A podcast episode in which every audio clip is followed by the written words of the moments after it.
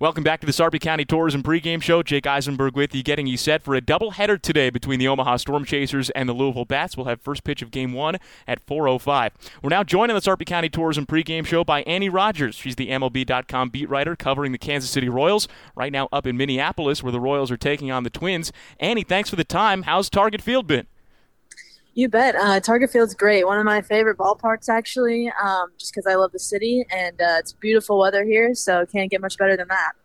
Royals lost last night, but there were some positive takeaways. MJ Melendez hit another home run. Bobby Witt Jr. nearly hit a home run. Would have been a homer pretty much anywhere except for Target Field. What have you seen from the two of them over the course of the first couple of months of this season? In Bobby's case, the first couple of months of his big league career, and in MJ's case, the first few weeks of his big league career.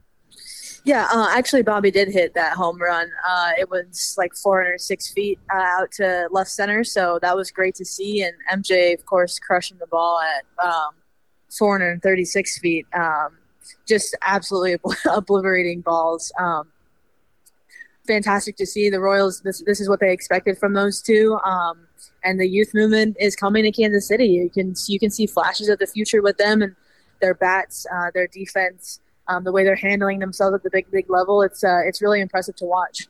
Now that Salvador Perez is off the injured list, what do you expect MJ's role to be moving forward?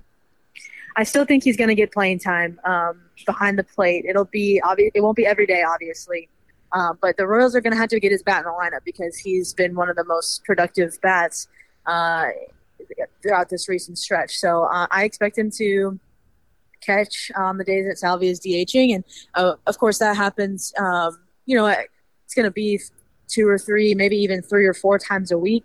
Uh, and then I also expect MJ to, to DH some. And we might see him out, out in the outfield. He's been getting work out there, uh, right field especially. Um, so I wouldn't be surprised to see him out there at some point um, over the course of the next few weeks as the Royals kind of figure out this playing time uh, puzzle that they have. Chatting here with Annie Rogers on the Sarpy County Tourism pregame show. First pitch at 4:05 today between the Omaha Storm Chasers and the Louisville Bats. Annie, you brought up the outfield, and that's where there's some interesting names right now because there's been a little bit of a shuffle with injuries and call-ups and such. Last week we saw Dairon Blanco's major league debut. Just the other day, Brewer Hicklin's major league debut. What was the talk about the two of those guys when they came up initially?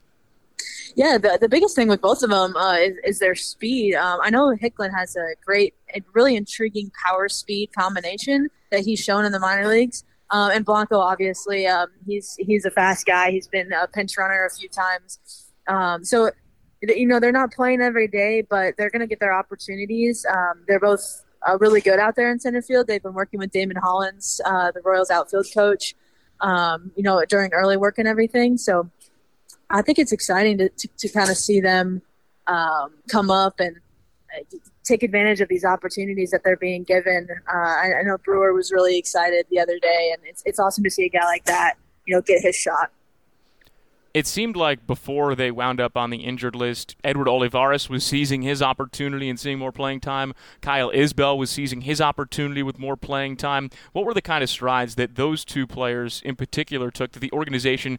How, how do they see them as part of the future moving forward?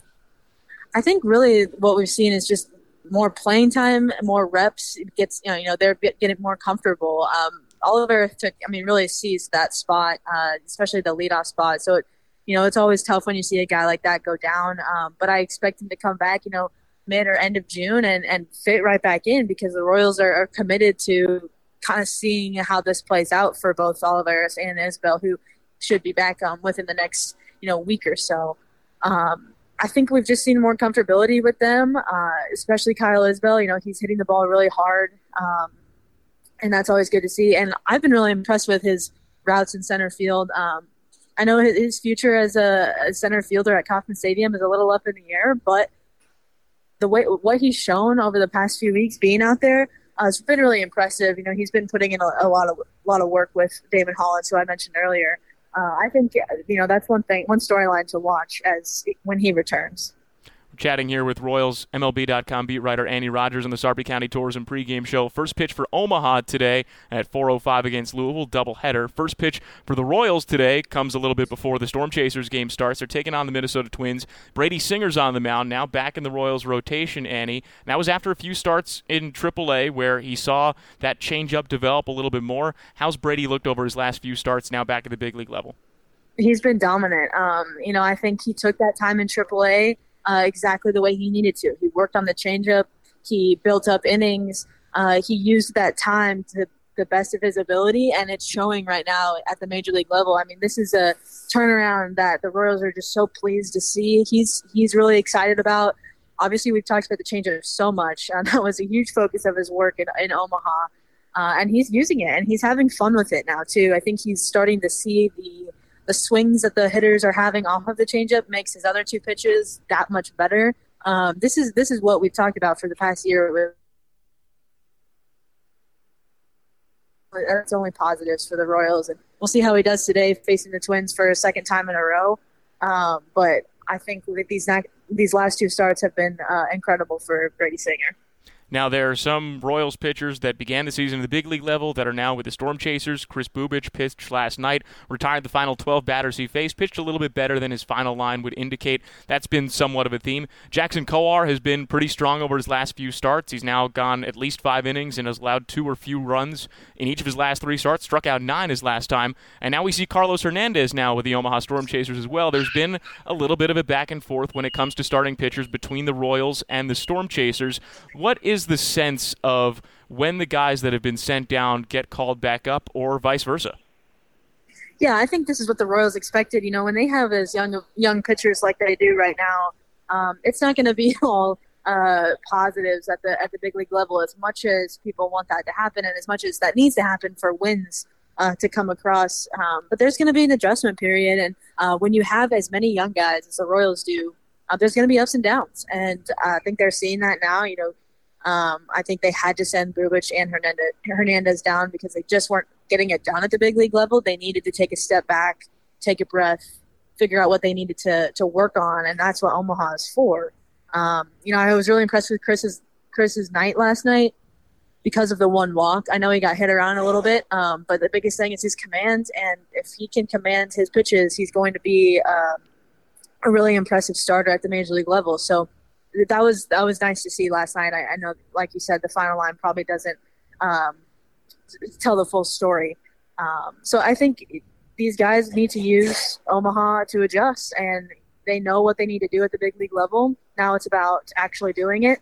Uh, this is this is where uh, they can get that work in at AAA and kind of figure it out, and hopefully when they come back, um, they're they're better off for it.